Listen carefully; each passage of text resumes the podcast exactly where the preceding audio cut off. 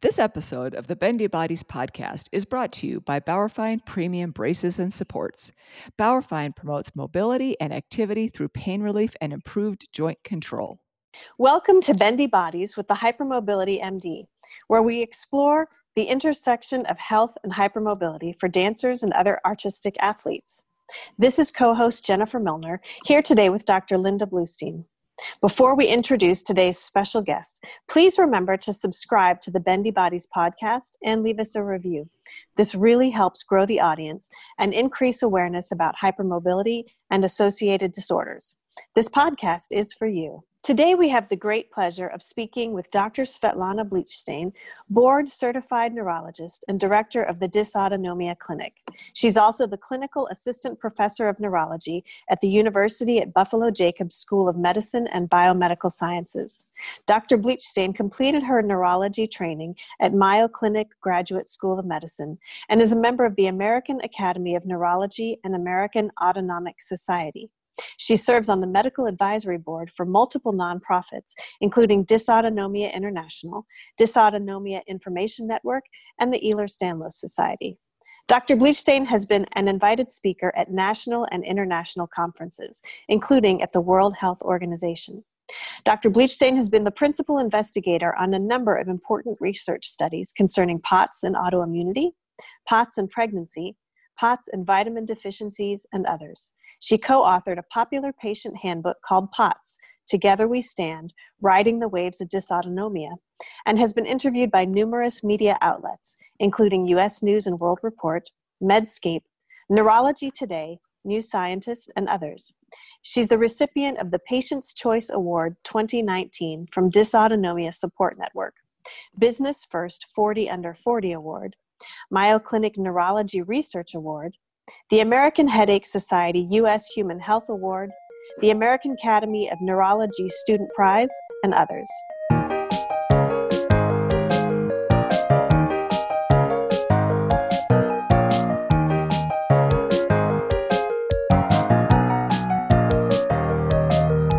In our last episode, we sort of broke down the whole umbrella term of uh, dysautonomia and talked about POTS specifically, also looking at small fiber neuropathy, breaking down uh, Chiari malformation, kind of digging into what is under that umbrella with dysautonomia, going into POTS, um, going into how people can sort of get a diagnosis of it.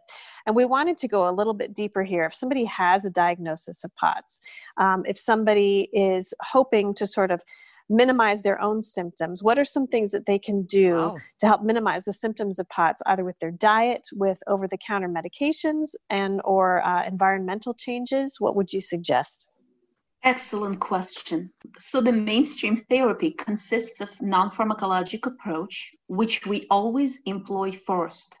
We ask our patients to increase their fluid intake to at least two liters per day with a combination of electrolyte drinks and water.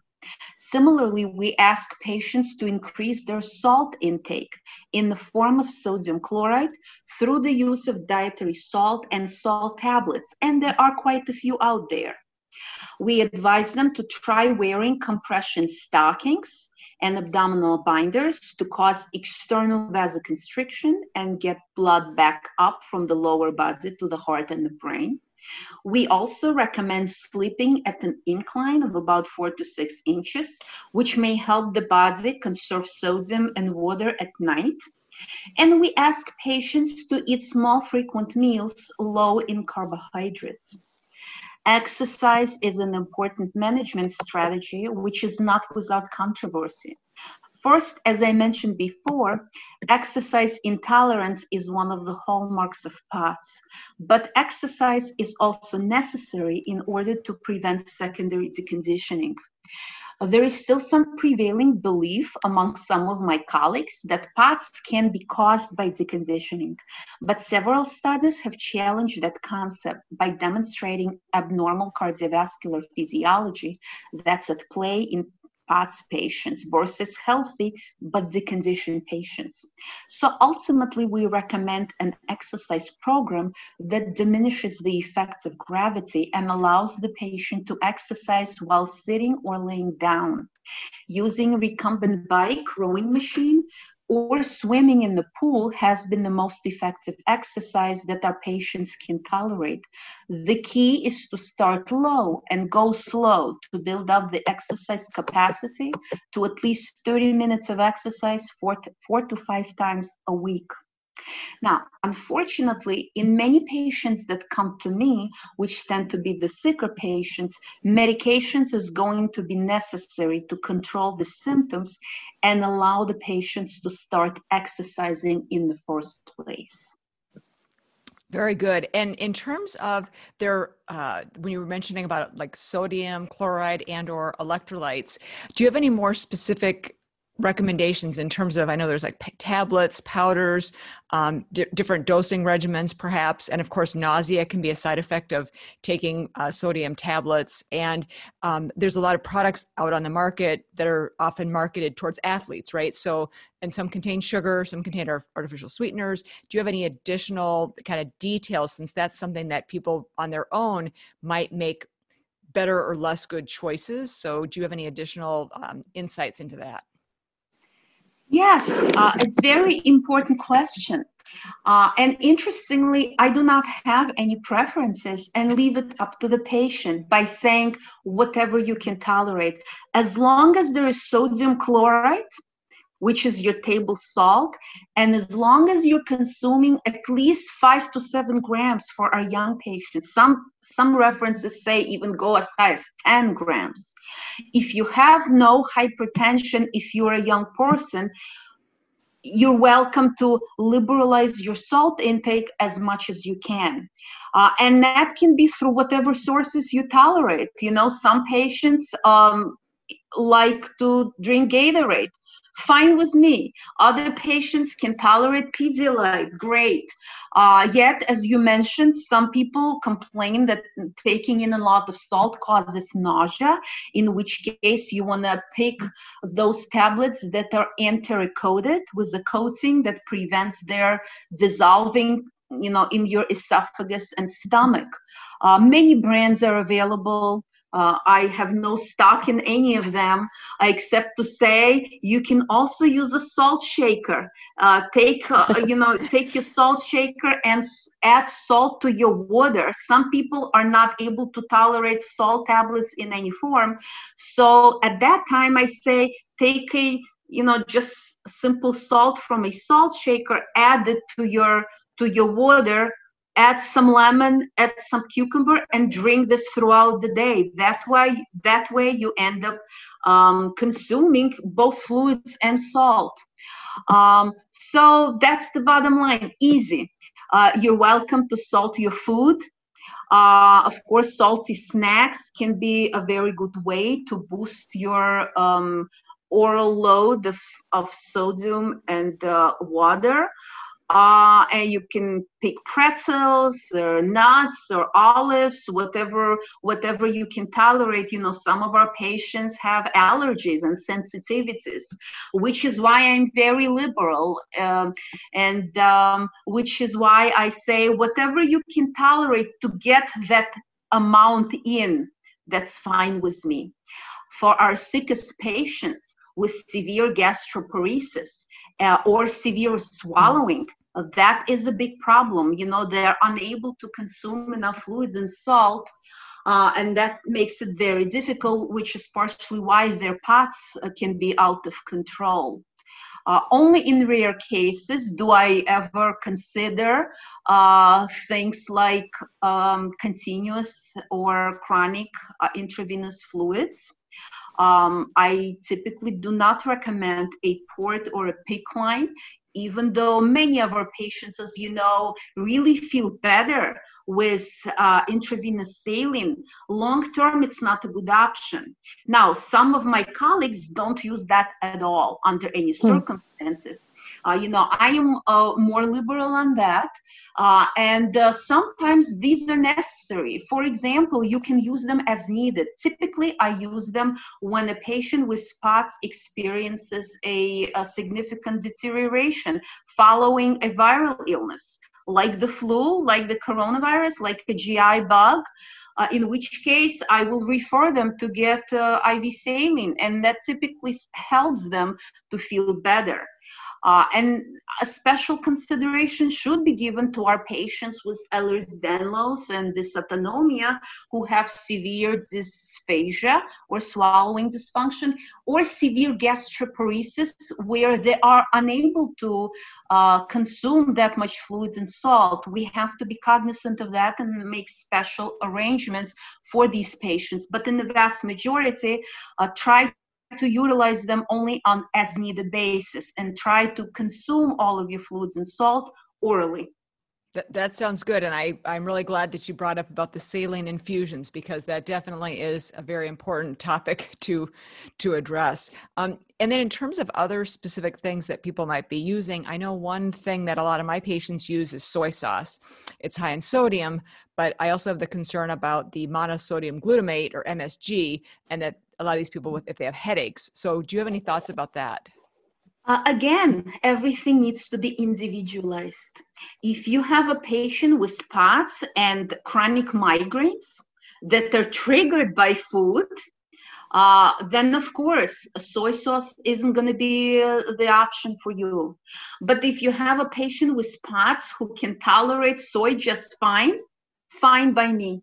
Uh, I think at the end of the day, to me as a clinician, it's more important that this amount of sodium uh, chloride and the amount of fluids are in your body on a daily basis than the sources. Of course, one can argue, well, there are healthier sources and less healthy you know, in this patient population, uh, especially those with significant allergies, sensitivities, or gastroparesis or abdominal pain, whatever you can find to get you there to your daily uh, recommended allowance of sodium chloride and fluids, that would be fine with me. Okay. Excellent. Thank you. Uh, I, I love hearing the overall theme that it depends on the patient and that it should be individualized and that we there are some great broad strokes that you follow but you also um, look at each person and say this person might just need this and so we're going to do this. Um, that's a that's a great approach. Um, i wanted to change gears really quick. In our earlier conversation you had mentioned uh, a couple of times fatigue and sleep disturbances being something that goes along with dysautonomia and, and, and POTS specifically. So, in this population, how common are sleep problems and um, what can be done about them? That's a very good question. And uh, if you uh, look clinically and ask patients, a vast majority will say that they experience significant sleep disturbance, whether it's insomnia, difficulty falling asleep, difficulty staying asleep, or both.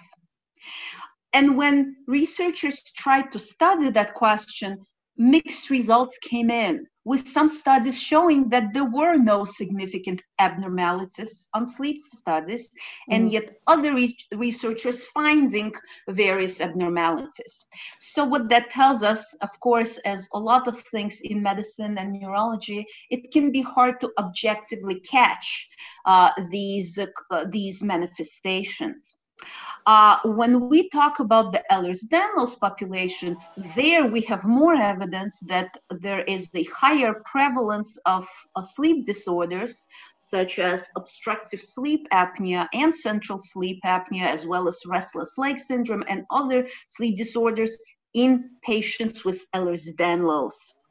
Uh, so I would say it's a very important area that has to be addressed every day with my POTS patients, we discuss strategies to improve sleep. And when there is significant sleep disturbance, I always make it a priority to have a thorough evaluation and treatment because as i always say you cannot get better if you have severe insomnia you cannot get better if you sleep four to five hours every night you cannot get better uh, if you have untreated and undiagnosed sleep apnea. Mm. just a simple example this happened yesterday. I had a young patient with dysautonomia POTS and ehlers-danlos syndrome 17 years old. By all stretch of the imagination she should not be having a sleep disorder because she's young she's not particularly overweight. But that's what we suspect when um, uh, patients state that they sleep nine ten hours every night then they take a nap lasting four to five hours and they're still very tired lo and behold, I sent her for a sleep study, which returned with very abnormal findings of severe, severe obstructive sleep apnea. Hmm. So I think that's an area that needs to be emphasized um, when you are evaluating patients with both POTS and Ehlers-Danlos syndrome. Thank you. And, and, we know that um, fatigue and sleep definitely go hand in hand. And you had mentioned in our earlier episode some of the common comorbid symptoms like fatigue, headache, um, some of the comorbid conditions like small fiber neuropathy. Um, can you talk a little bit about why these are important to address and what types of strategies you might use in treating those? So, as I mentioned, patients with POTS present with multiple comorbidity at least 80% of patients with POTS report at least one comorbid condition. The, the symptom burden in our patients is very high. And when you address these comorbidities, you improve symptom burden and therefore you improve overall uh, health, overall well being, and hopefully the functional status. So, how do we do it? Well, first of all, we have to identify those comorbidities, diagnose them correctly. If they are unidentified, they're not going to be treated properly. Uh, and with the example of, of my patient with severe sleep apnea that I used, uh, it's very important to look for them. Don't assume that because you have a young teenage girl who appears to sleep nine, 10 hours, uh, that uh, there is no sleep disorder. Send them out for a sleep study. That's very important. Similarly, you know, we say that GI symptoms are very common in patients with POTS. True. Don't assume that this is part of G, part of POTS symptomatology and you should just ignore it. Get a gastric emptying test. Identify whether they have gastroparesis uh, do check them for mast cell activation syndrome. Identify whether they have that comorbid condition as well. Because very commonly, if you identify a mast cell activation syndrome and you treat it appropriately with diet and medications, patients improve. And interestingly enough, even their orthostatic intolerance POTS symptoms may improve when you dig deeper and uh, identify these underlying conditions. Similarly, with autoimmune disorders, I need to talk about that because time and time again, I have patients who are young women in their 30s, 40s, and 50s who come to me with severe dysautonomia, labile blood pressure, uh, severe POTS, joint pain, all kinds of other underlying issues maybe positive autoimmune markers. Maybe they had some dryness. Maybe it's dry eyes. Maybe it's dry mouth, which, you know, dry mouth is very common in our patients to begin with. Uh, they come to me and their Sjogren's antibodies um, are negative. So their doctors are confident that they have ruled out Sjogren's and rheumatoid arthritis and lupus. This is not the case. So what we know is that Sjogren's is the second most common cause of autoimmune neuropathy and often presents with small fiber neuropathy and dysautonomia. Uh, mm-hmm. And at least 40% of patients with Sjogren's have negative antibodies, negative Sjogren's antibodies, is especially if they present with neurologic symptoms. So when you have a high index of clinical suspicion and when you suspect that there might be an autoimmune disorder. Maybe it looks like it is autoimmune, but all of the standard antibodies are negative. Send them for a minor salivary gland lip biopsy. I have diagnosed some of my patients with severe, severe dysautonomia, bedbound. I have diagnosed Sjogren's syndrome. Uh, and if it's not Sjogren's syndrome, there may be an undifferentiated, undifferenti- there may be an undifferentiated connective tissue disorder. Uh, there may be other variants in that spectrum, and those are the patients that will certainly benefit from immunotherapy, whether it comes in the form of hydroxychloroquine as an immunomodulator or whether it comes in the form of IVIG. Excellent. So those patients, when you work them up, and if you've identified um, Sjogren's, that might be somebody that you would use hydroxychloroquine in, or if they're if they're more functional as opposed to IVIG. You know, I always like to employ my colleagues in various specialties. So I I would like to work with rheumatologists, uh, and I oftentimes do. Now, however, the problem there is, uh, you know, that getting a diagnosis of Sjogren's or another uh, autoimmune disorder is quite difficult when the standard panel of antibodies come back as unremarkable. So it's a process. Uh, it's a process that certainly needs to be taught in residencies and fellowships for our rheumatology colleagues and also in neurology um, because we need to be more aggressive with figuring out with diagnosing and then with treatment. So certainly hydroxychloroquine is what we would typically use as a starting point for mild cases that may be working or maybe not as impaired as our bedridden patients. But that, that's one option. You know, there's also methotrexate and CellCept and many others. Uh, but it's important to identify because what I often see is that in my patients in their 50s or 60s, they present with a lot of comorbidities. Suddenly, there is a lung manifestation, and there is cardiac dysfunction, and there is diastolic dysfunction, and pulmonary hypertension, and lymph nodes and nodules on scans, and nobody knows where did that come from on the background of dysautonomia, POTS, and joint pain. Uh, and oftentimes there is an unidentified autoimmune disorder that was unmanaged. And so in your 30s and 40s, maybe it was okay. And then when you become older, the inflammatory autoimmune process is unchecked and untreated and things become worse. You know there's a, also a small a percentage of uh, lymphoma and other um, cancer manifestations in untreated sjogren's syndrome. So that's a very important area that those of us who see a lot of patients with POTS need to uh, keep in mind. Very good.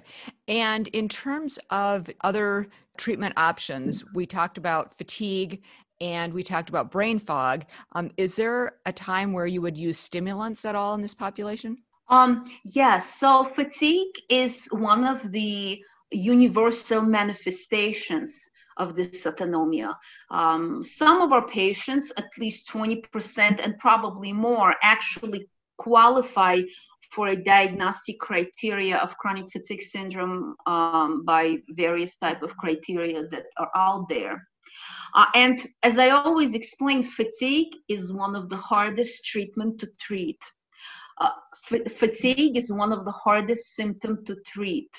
Uh, we can treat heart rate, we can treat tachycardia, we can treat hypertension, we can treat hypotension, we can treat headaches and neuropathic pain. But when it comes to treating fatigue, it's very difficult as we a don't understand that symptom as uh, as the concept uh, and what type of physiologic processes underlie it. Uh, of course, it's going to be a combination of cardiovascular and the cerebral and mitochondrial and metabolic uh, processes, but uh, fatigue is multifactorial.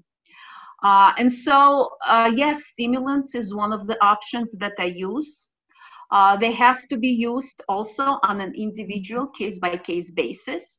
Uh, and um, I think they can be quite effective, especially in our younger patients, maybe with comorbid ADHD, but those patients who are young without hypertension, whose blood pressure is normal, and who can tolerate a low dose of stimulants such as Adderall, Ritalin, Concerta, and others that can be very effective. We also have Provigil or Nuvigil that we can utilize. But I think it's important point to stress is that treatment of POTS effectively will ultimately improve generalized fatigue and can also improve brain fog. So it's very important to treat POTS effectively with medication treatment options for POTS before we jump to stimulants. That makes sense. And what, what recommendations do you give for people who are having difficulty finding a doctor to evaluate and treat their, their possible POTS or, or other form of dysautonomia, especially for those that, for financial reasons, you know, need to use their insurance rather than, um, you know, go to a practice that does not take insurance? So this is a huge problem in the United States and most other countries. There, there is significant shortage of, of practitioners who understand and specialize in, in autonomic disorders, which is why it's very important that we incorporate autonomic disorders as part of the training. Uh, and perhaps we need to start in medical school. I certainly haven't learned much, if anything, about autonomic disorders in medical school. I did learn about the autonomic nervous system as part of my physiology and uh, biochemistry and neuroscience course, but that's where we have to start educating medical students. Thereafter, plenty of opportunities for education during residencies, including internal medicine primary care, cardiology, neurology, rheumatology. I think a lot of specialties will benefit from um, some kind of curriculum on autonomic disorders. You know, we try to give grand rounds and lectures and we write articles to get the word out there because ultimately uh, patients present to their primary care physicians so everybody needs to be aware. Not, not of course, we don't expect primary care physicians to, you know, go through this complex interplay of symptoms and workup and therapeutic options, which is why we also need neurologists, cardiologists, rheumatologists, and gastroenterologists to be somehow trained uh, in these disorders to improve access. Uh, that's very important. There is American Autonomic Society who has done great things in promoting education. There is an um, um, autonomic disorders interest group as part of the American Academy of Neurology. There are many societies that are now using this and running CME courses. And, and I have seen, I have seen palpable difference. Whereas, you know, 10 years ago, uh, there was a huge diagnostic delay and very few people knew uh, POTS or were able to diagnose it. And now I see people, patients presenting to me, you know, with the diagnostic delay is, is maybe a year, which is great, which is a huge improvement compared to six and seven years past. And now I see physicians. I see my colleagues in neurology diagnosing POTS, which is great. I see them use first line medication treatment options like midodrine, florinef, and beta blockers. So I think things are certainly improving. They are much better today than they were 10 years ago.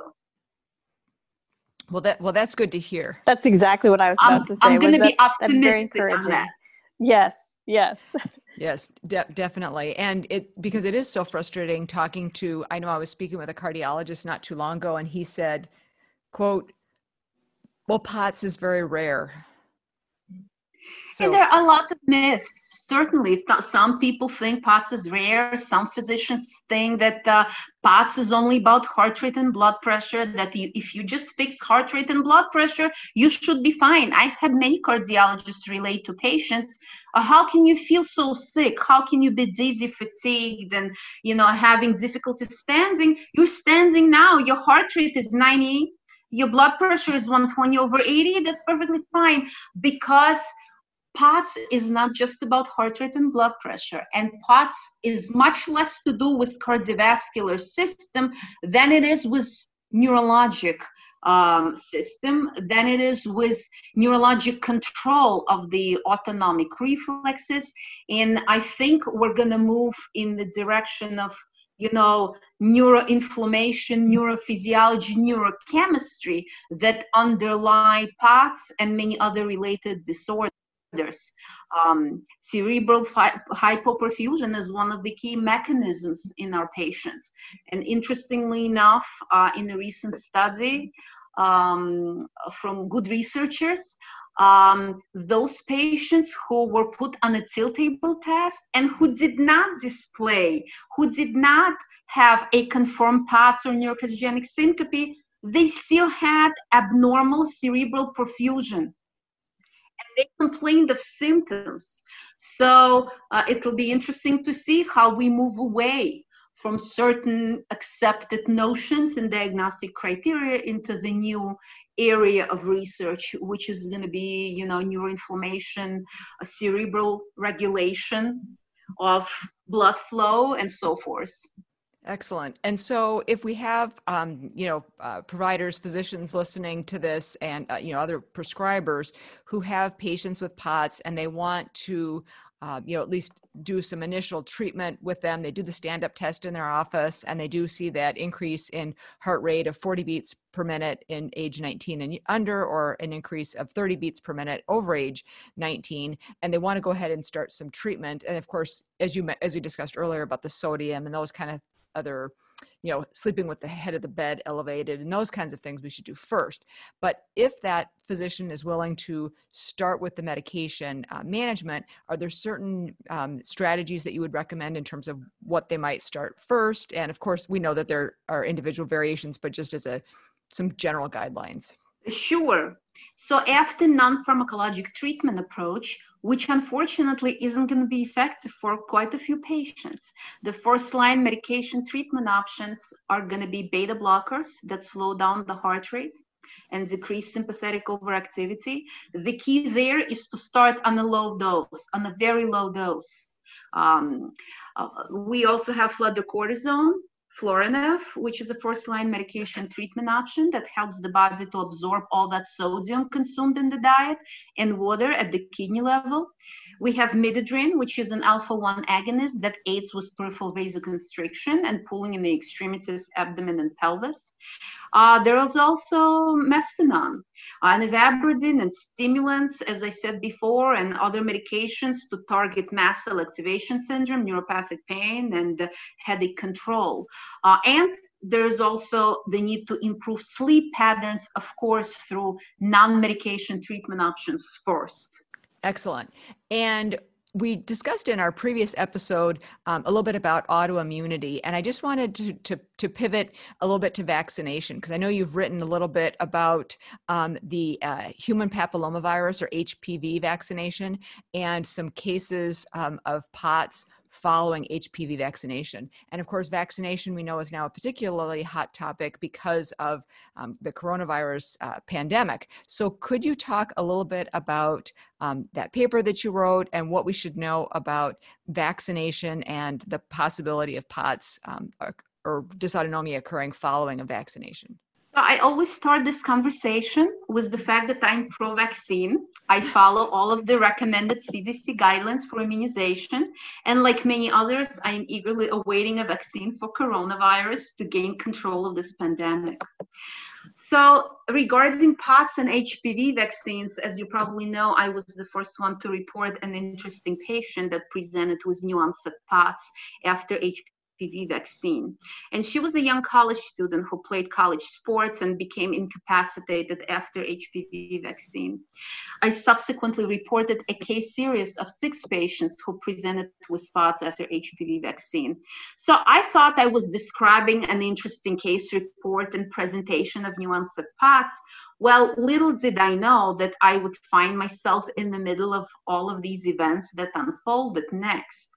Um, so countries like Denmark, uh, Japan, Mexico, Italy, and others uh, began reporting similar patients as I did. And, you know, suddenly I had calls from parents and patients and uh, people working for federal court calling me to represent all of those patients in the national vaccine Injury Compensation Program, which is, you know, part of the U.S. Department of Health and Human Services so that's how I got involved to be a medical expert on some of these cases. I felt I had to become an advocate for these patients uh, because they were reporting this onset and a triggering event. In, in some of the studies, large studies um, on POTS patients, um, a number of about 4 to 6% of patients uh, reported onset of POTS after vaccination, many of them after HPV vaccine, and many and some of them after flu vaccine and others. So the way I describe this is, of course, on, in the vast majority of cases, um, this does not happen. But in some patients, very rare cases perhaps, uh, vaccination with either HPV vaccine and perhaps others may trigger adverse events. We know that they happen in cases of Guillain-Barré syndrome and others. And so I think similarly, in some rare patients, this may lead to a onset POTS or other autonomic disorders. Of course, the key is going to be personalized medicine.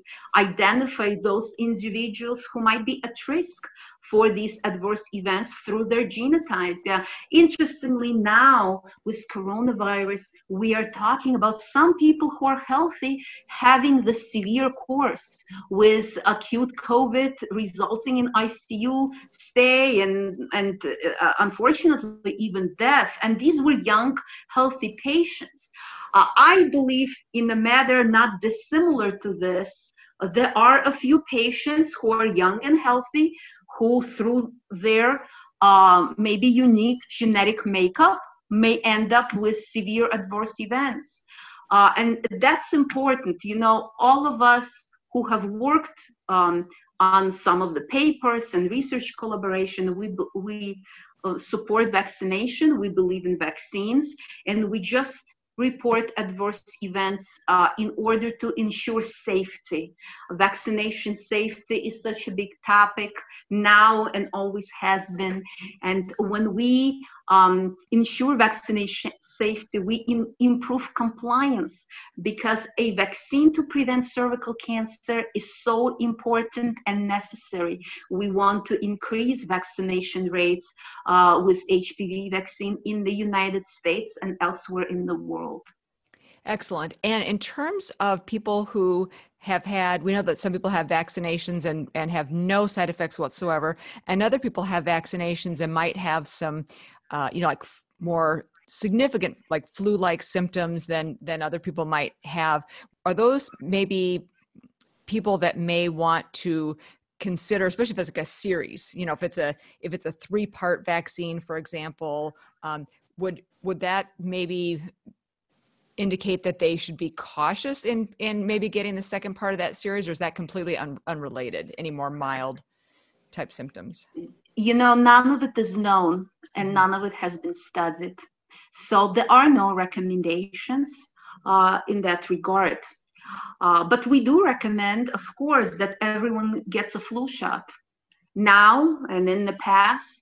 And then hopefully, when we have a good, safe, and effective coronavirus vaccine, uh, that'll be, you know, a, a, a significant breakthrough and possibly, a, you know, the end of the pandemic.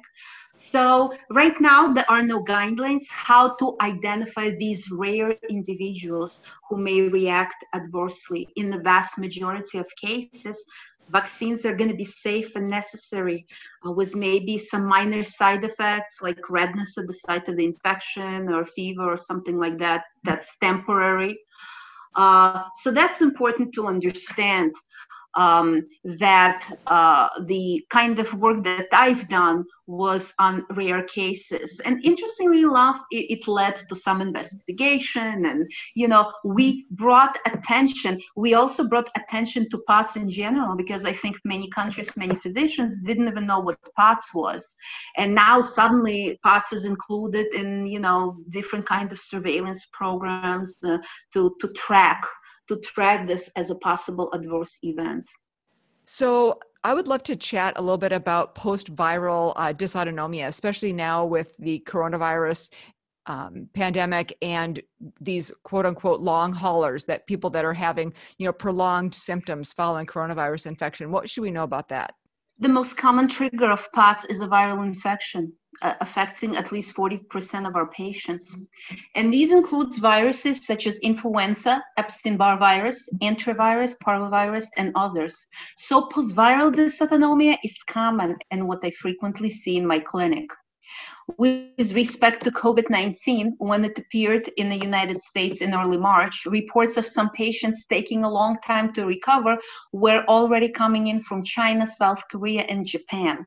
So I have anticipated that post COVID dysautonomia may be a long term complication of that virus, just like it can be a complication from other viral infections. We also knew from the SARS outbreak in 2002 that almost 50% of patients with SARS had lingering symptoms compatible with chronic fatigue syndrome. So it's not surprising that SARS CoV 2, a virus related to the previous SARS virus, is causing a post viral syndrome as well. I have seen a number of patients with post COVID dysautonomia or long COVID. These patients are young people in their 20s, 30s, and 40s who were either healthy or had minor medical problems that did not affect their functional status. And now, after having COVID, they are experiencing severe fatigue, tachycardia, dizziness, headache, numbness, digestive symptoms, and inability to exercise. Some are unable to work at their previous jobs, even if it involves work from home. Of course, there are no specialists in long COVID yet because the long term effects and complications of this virus haven't been studied.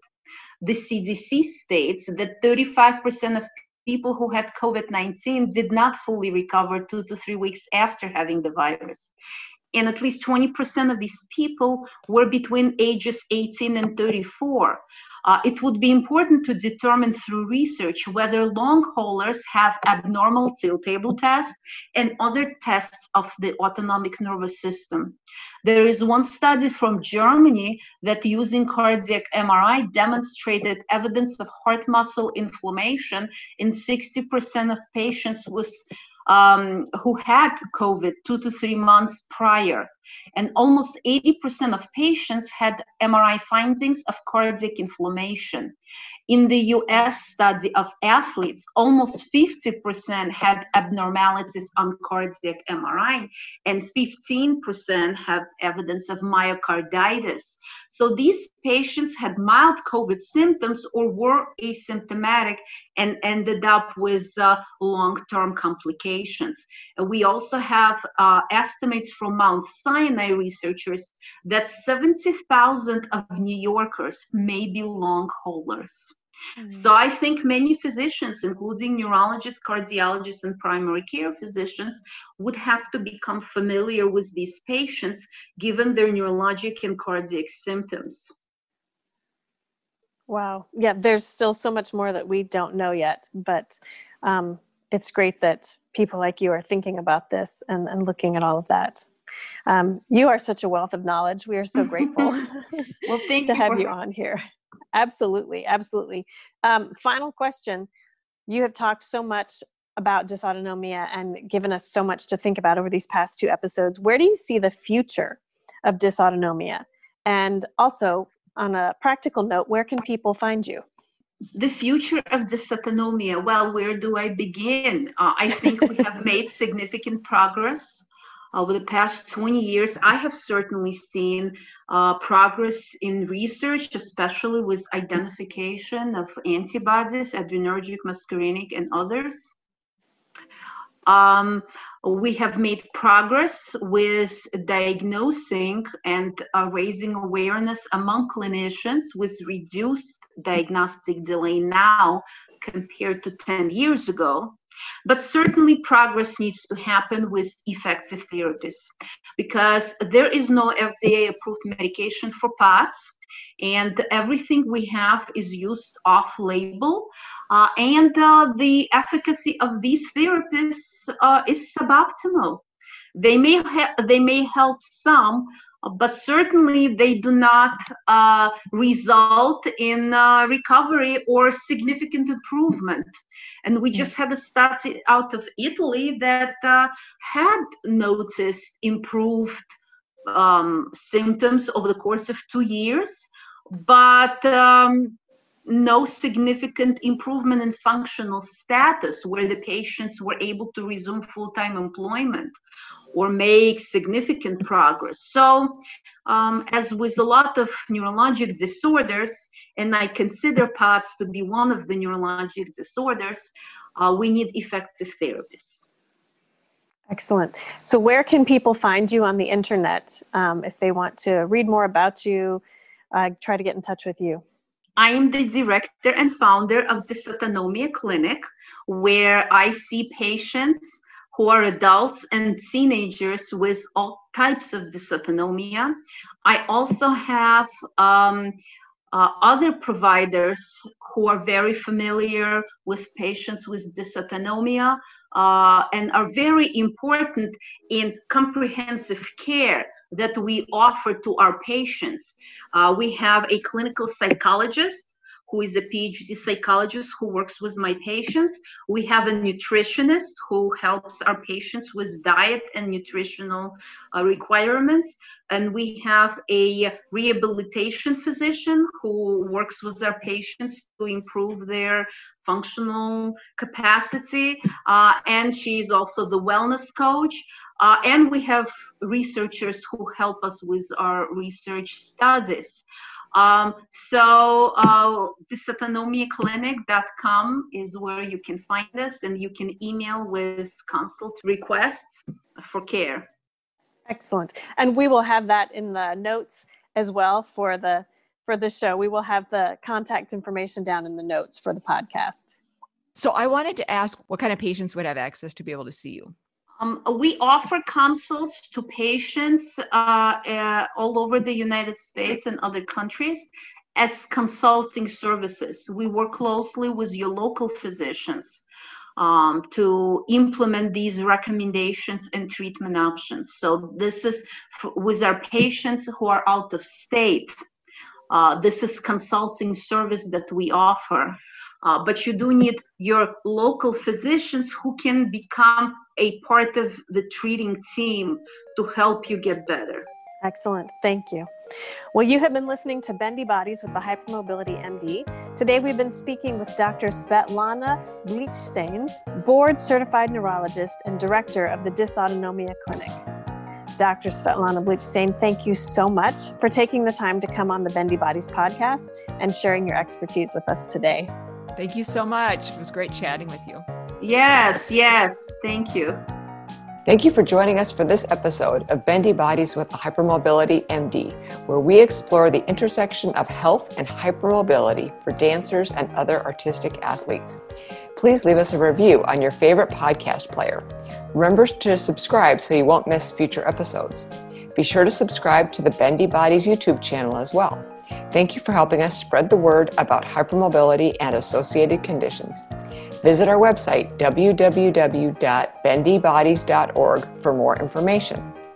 For a limited time, you could win an autographed copy of the popular textbook Disjointed Navigating the Diagnosis and Management of Hypermobile Ehlers Danlos Syndrome and Hypermobility Spectrum Disorders just by sharing what you love about the Bendy Bodies podcast. On Instagram, tag us at bendy underscore bodies and on Facebook at Bendy Bodies Podcast. The thoughts and opinions expressed on this podcast are solely of the co hosts and their guests. They do not necessarily represent the views and opinions of any organization. The thoughts and opinions do not constitute medical advice and should not be used in any legal capacity whatsoever. This podcast is intended for general education only and does not constitute medical advice. Your own individual situation may vary. Do not make any changes without first seeking your own individual care from your physician. We'll catch you next time on the Bendy Bodies podcast. This episode of the Bendy Bodies podcast was brought to you by Bauerfeind Premium Braces and Supports, designed to provide joint stability and pain relief.